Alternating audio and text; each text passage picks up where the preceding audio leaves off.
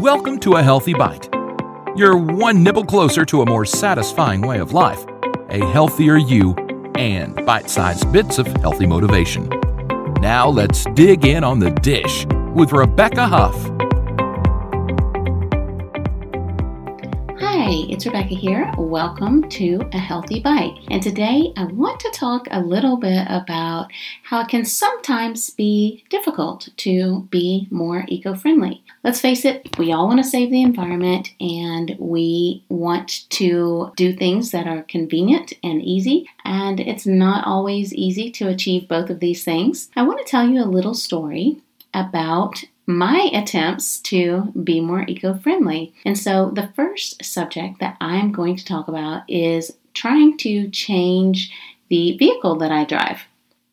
So currently I drive a car that gets about 22 to 25 miles per gallon. I often go into stores or different places where I avoid buying items that are packaged in foam or plastic. And recently, I went to my local bread store and I asked if I could have my freshly baked bread in a cloth bag that I would provide as opposed to the plastic bag.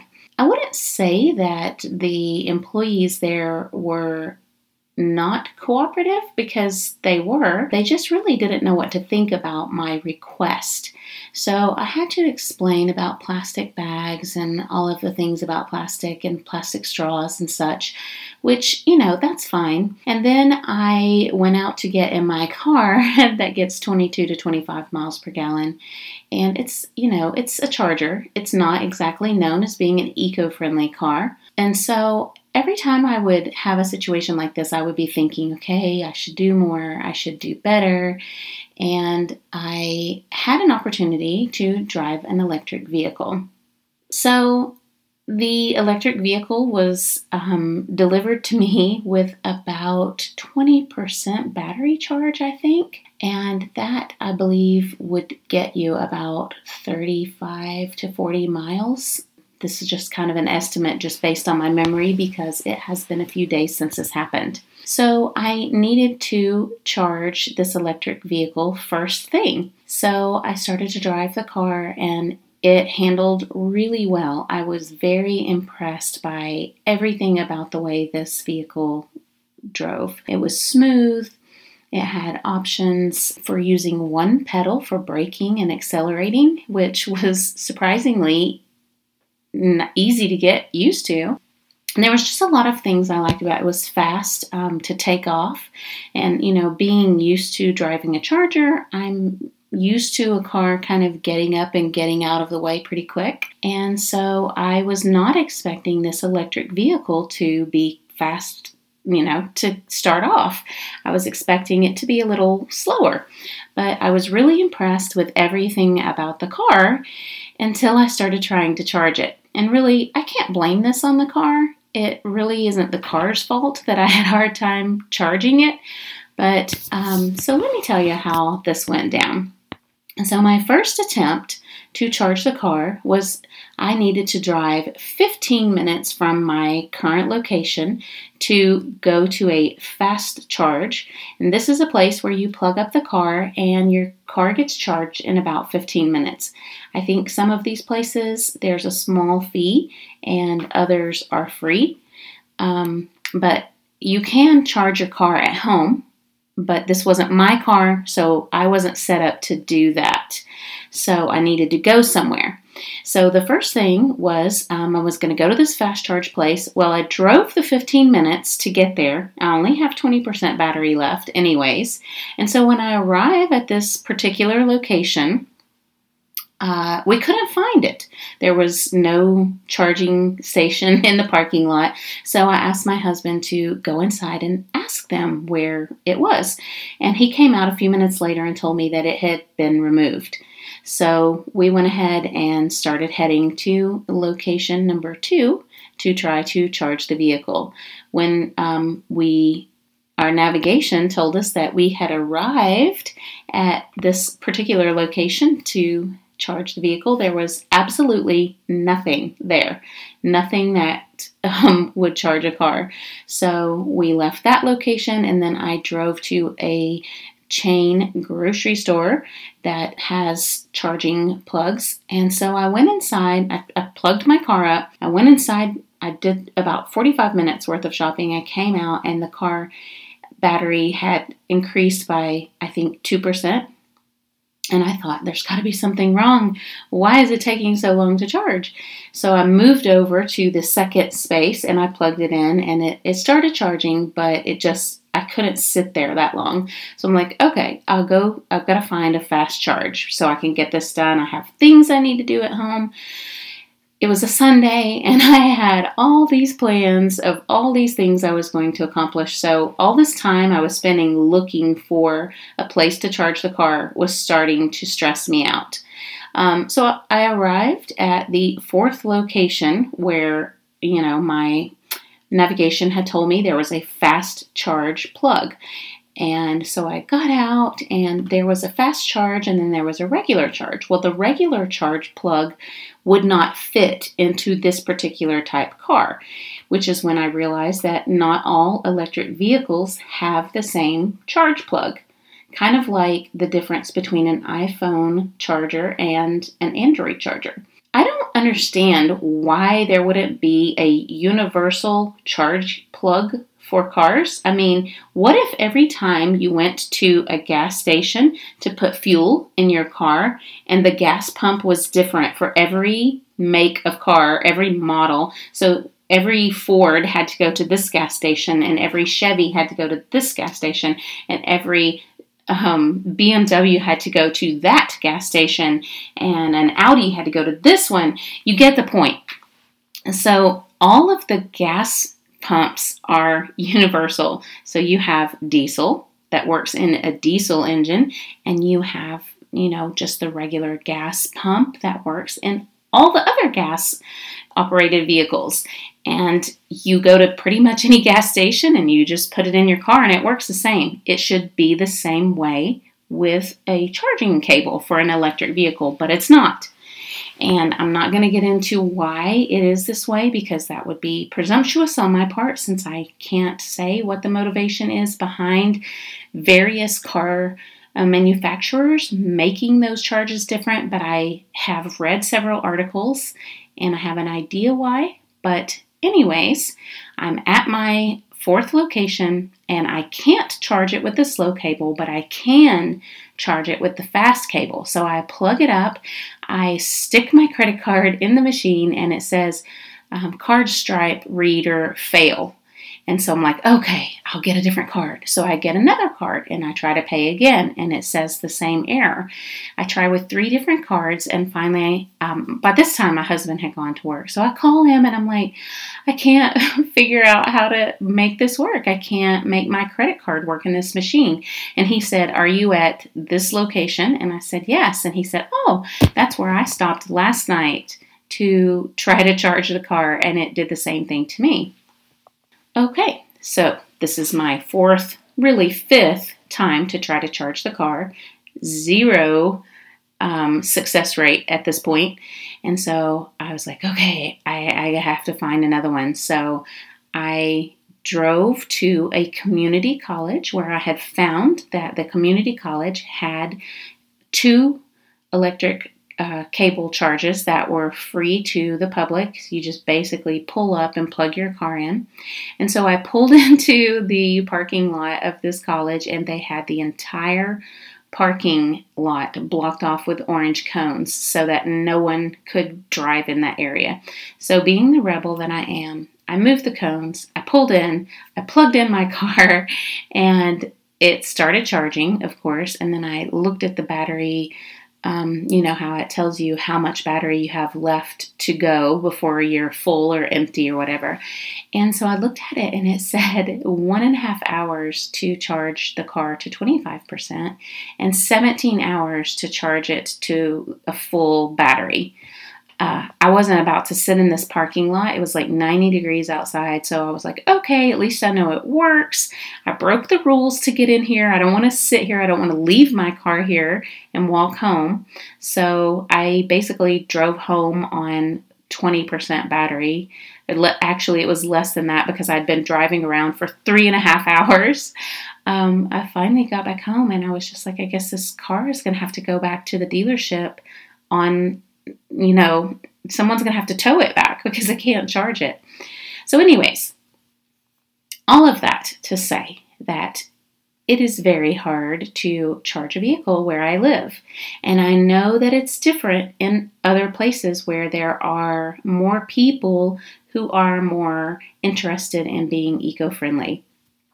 For example, if I lived in California, I'm sure there would be no shortages of places that I could charge this car. But where I live, there really aren't a lot of places to charge it, and the places that are available are either incredibly slow or they're broken.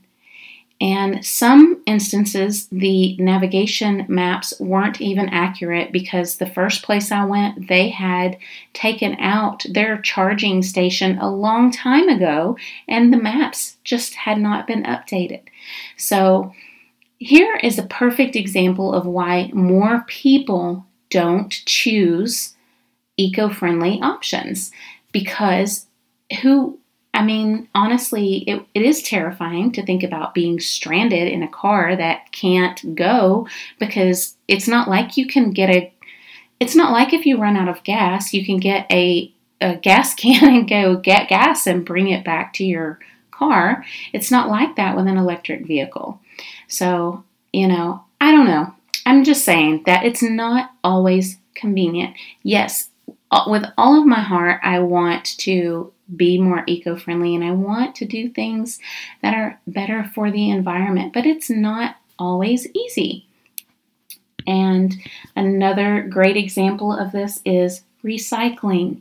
So when I tell people, about recycling, or when I talk to people about making choices that are away from paper. So for example, I use unpaper towels instead of paper towels. Really, you don't have to have anything fancy. You can get some inexpensive, plain white bar mop towels and just use like 20 of them and wash them every few days.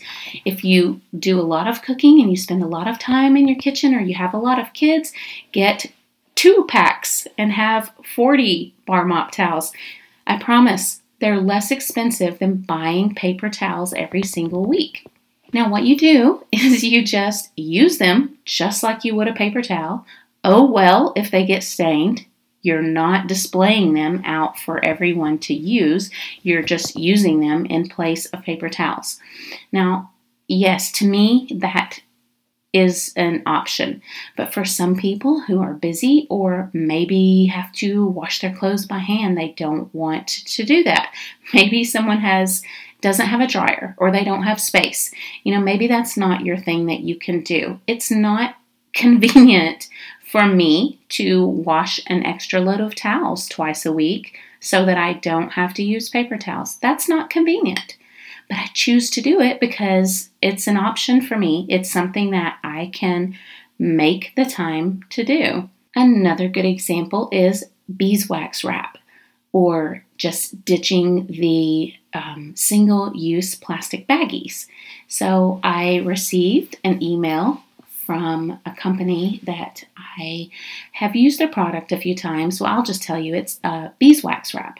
So I have used their products and I decided to make some of my own. I have a video on YouTube about how I made my own beeswax wraps. But if you're not a DIY person, I really recommend getting beeswax wraps. They're so easy to use. They smell good. They're pretty. I love everything about them. But for some people, that might not feel convenient. So I received this email from the beeswax wrap company. I think it was just kind of talking about their blog posts that they had written. And they were talking about just how choosing inconvenience can be an act of quiet revolution. They went on about how it's convenient to buy prepackaged foods in the freezer section, or to purchase bread that's already been baked and sliced and, already packaged nicely, and you just bring those home and you know, grab a slice of bread and you're good to go. That's a lot more convenient than preparing your own bread, baking it, letting it rise, storing it somehow without plastic. Yes, that is a lot more inconvenient to do those things. Those steps take more time. And prepackaged meals are a lot more convenient. And they also create a lot more waste that they sometimes can be recycled, or they may often end up in the landfill. We know that it's harder to do it, but it's a choice that we're making. And I'm not one of those people that's going to say everyone should be trying to reduce their waste because it's so easy. It's not easy. I'm not going to lie. It's inconvenient to rinse out your, pasta sauce jar and let it dry. It's inconvenient to separate your different types of plastic or separate your green glass from your brown glass from your clear glass. Yes, that's inconvenient. It does take up some time, but what's the cost of that convenience? Landfills that are overflowing and, recycling that doesn't end up being recycled because it's contaminated. I mean, I'm not saying that we should go back to a time and place where everything was inconvenient, washing our laundry on a, the boards or hanging them out on the line. Although a lot of people do that. A lot of people in China don't use dryers. They dry their clothes on a clothesline all the time. Most of my clothing I hang up anyways because I don't want to shrink it in the dryer. And I just find that my clothing lasts a lot longer when I hang it up to dry. And speaking of clothing, that's another thing that maybe isn't so convenient, but using less clothing or purchasing clothing from a secondhand shop or, just not buying fast fashion, in and out of your closet, buying cheap clothing. I'm not going to give any brand names, but I have blog posts about fast fashion and things that are really just ending up in the landfill within a couple of months. So anyways, it's all about whether or not the convenience of these things is worth what it's doing to the environment. And yes, I wholeheartedly agree that recycling, reusing, reducing, rotting for compost, none of these things are easy, but it's worth it. And when we choose to make one small change today and one small change tomorrow and another change the next week, and we build on that, just taking the time to stop and think about what we're buying. What am I going to do with the packaging after I use this product? Is there a product that I can buy that has less packaging? Just putting some thoughtfulness into the things that we choose, the habits that we have. It helps you to slow down. And yes, it will decrease your footprint.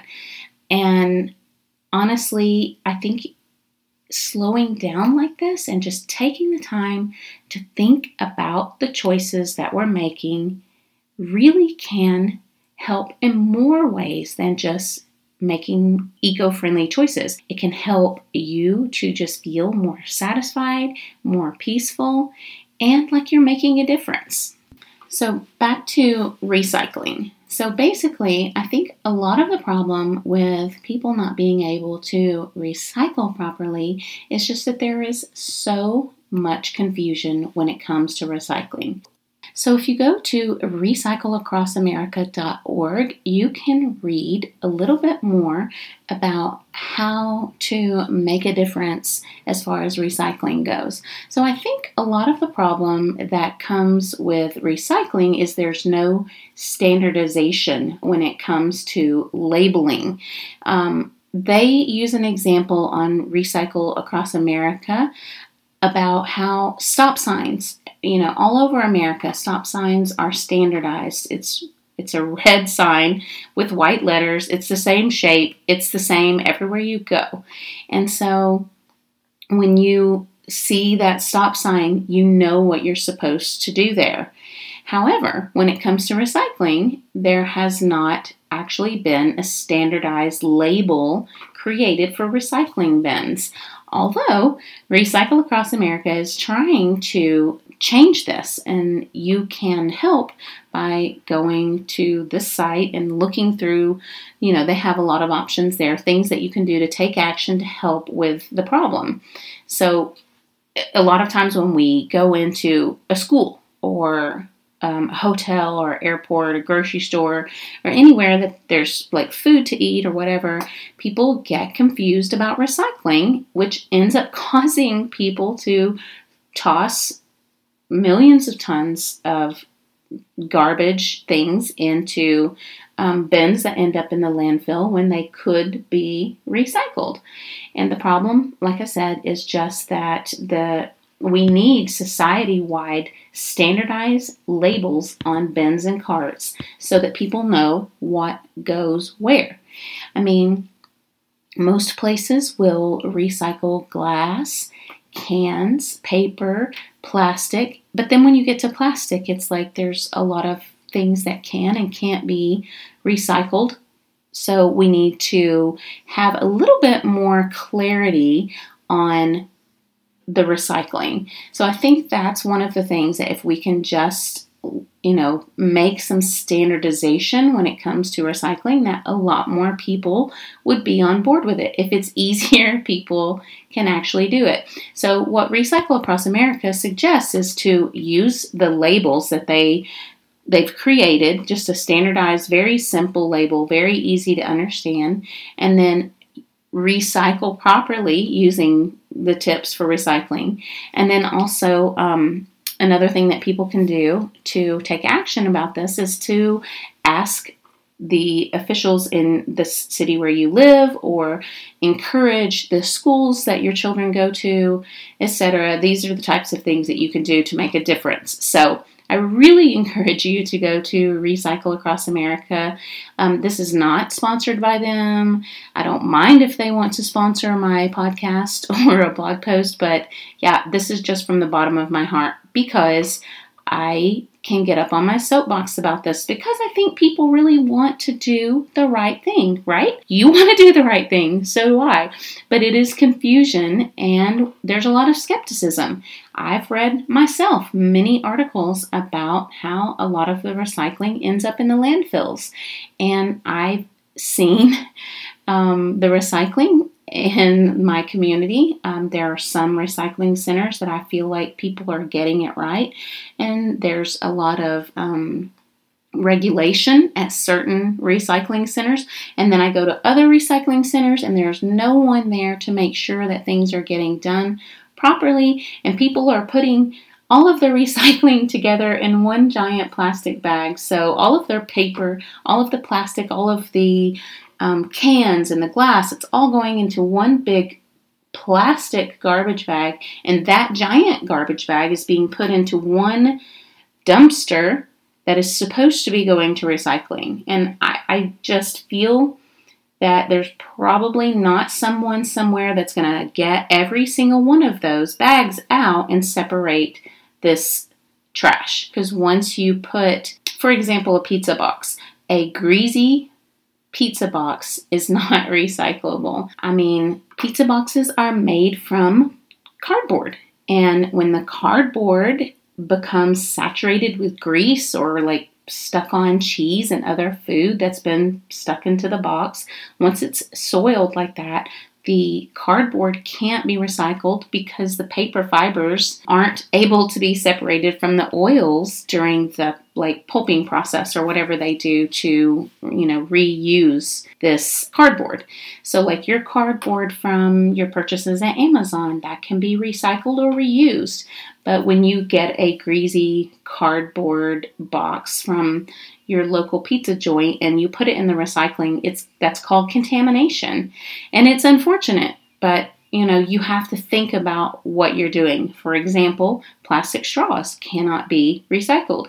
They may be made out of recyclable material, but they are so small that they jam up the recycling machinery. So there's a lot of little things that people just don't know, and it's not because they don't care. It's just because there's not enough information out there. But once the word starts to get around, people know better and they can do better.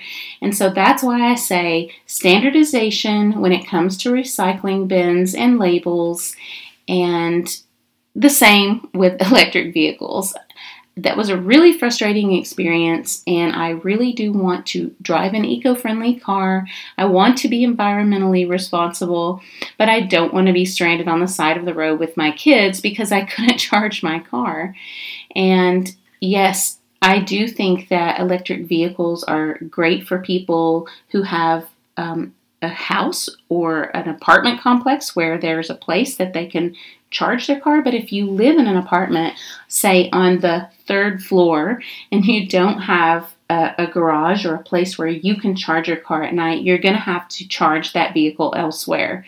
And if your city doesn't have enough stations that you can quickly charge your vehicle, it can turn into an issue.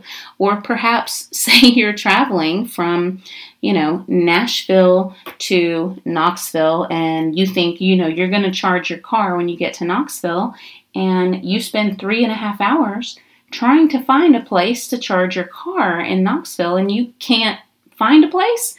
It's just frustrating. And I know that I'm probably going to get comments about the fact that there are places, and I know there are plenty of places that you can charge your car. It's just not convenient, and they don't always work. So there are things that need improvement, and I believe that in the upcoming years that the improvements will come, but it's just not happening fast enough.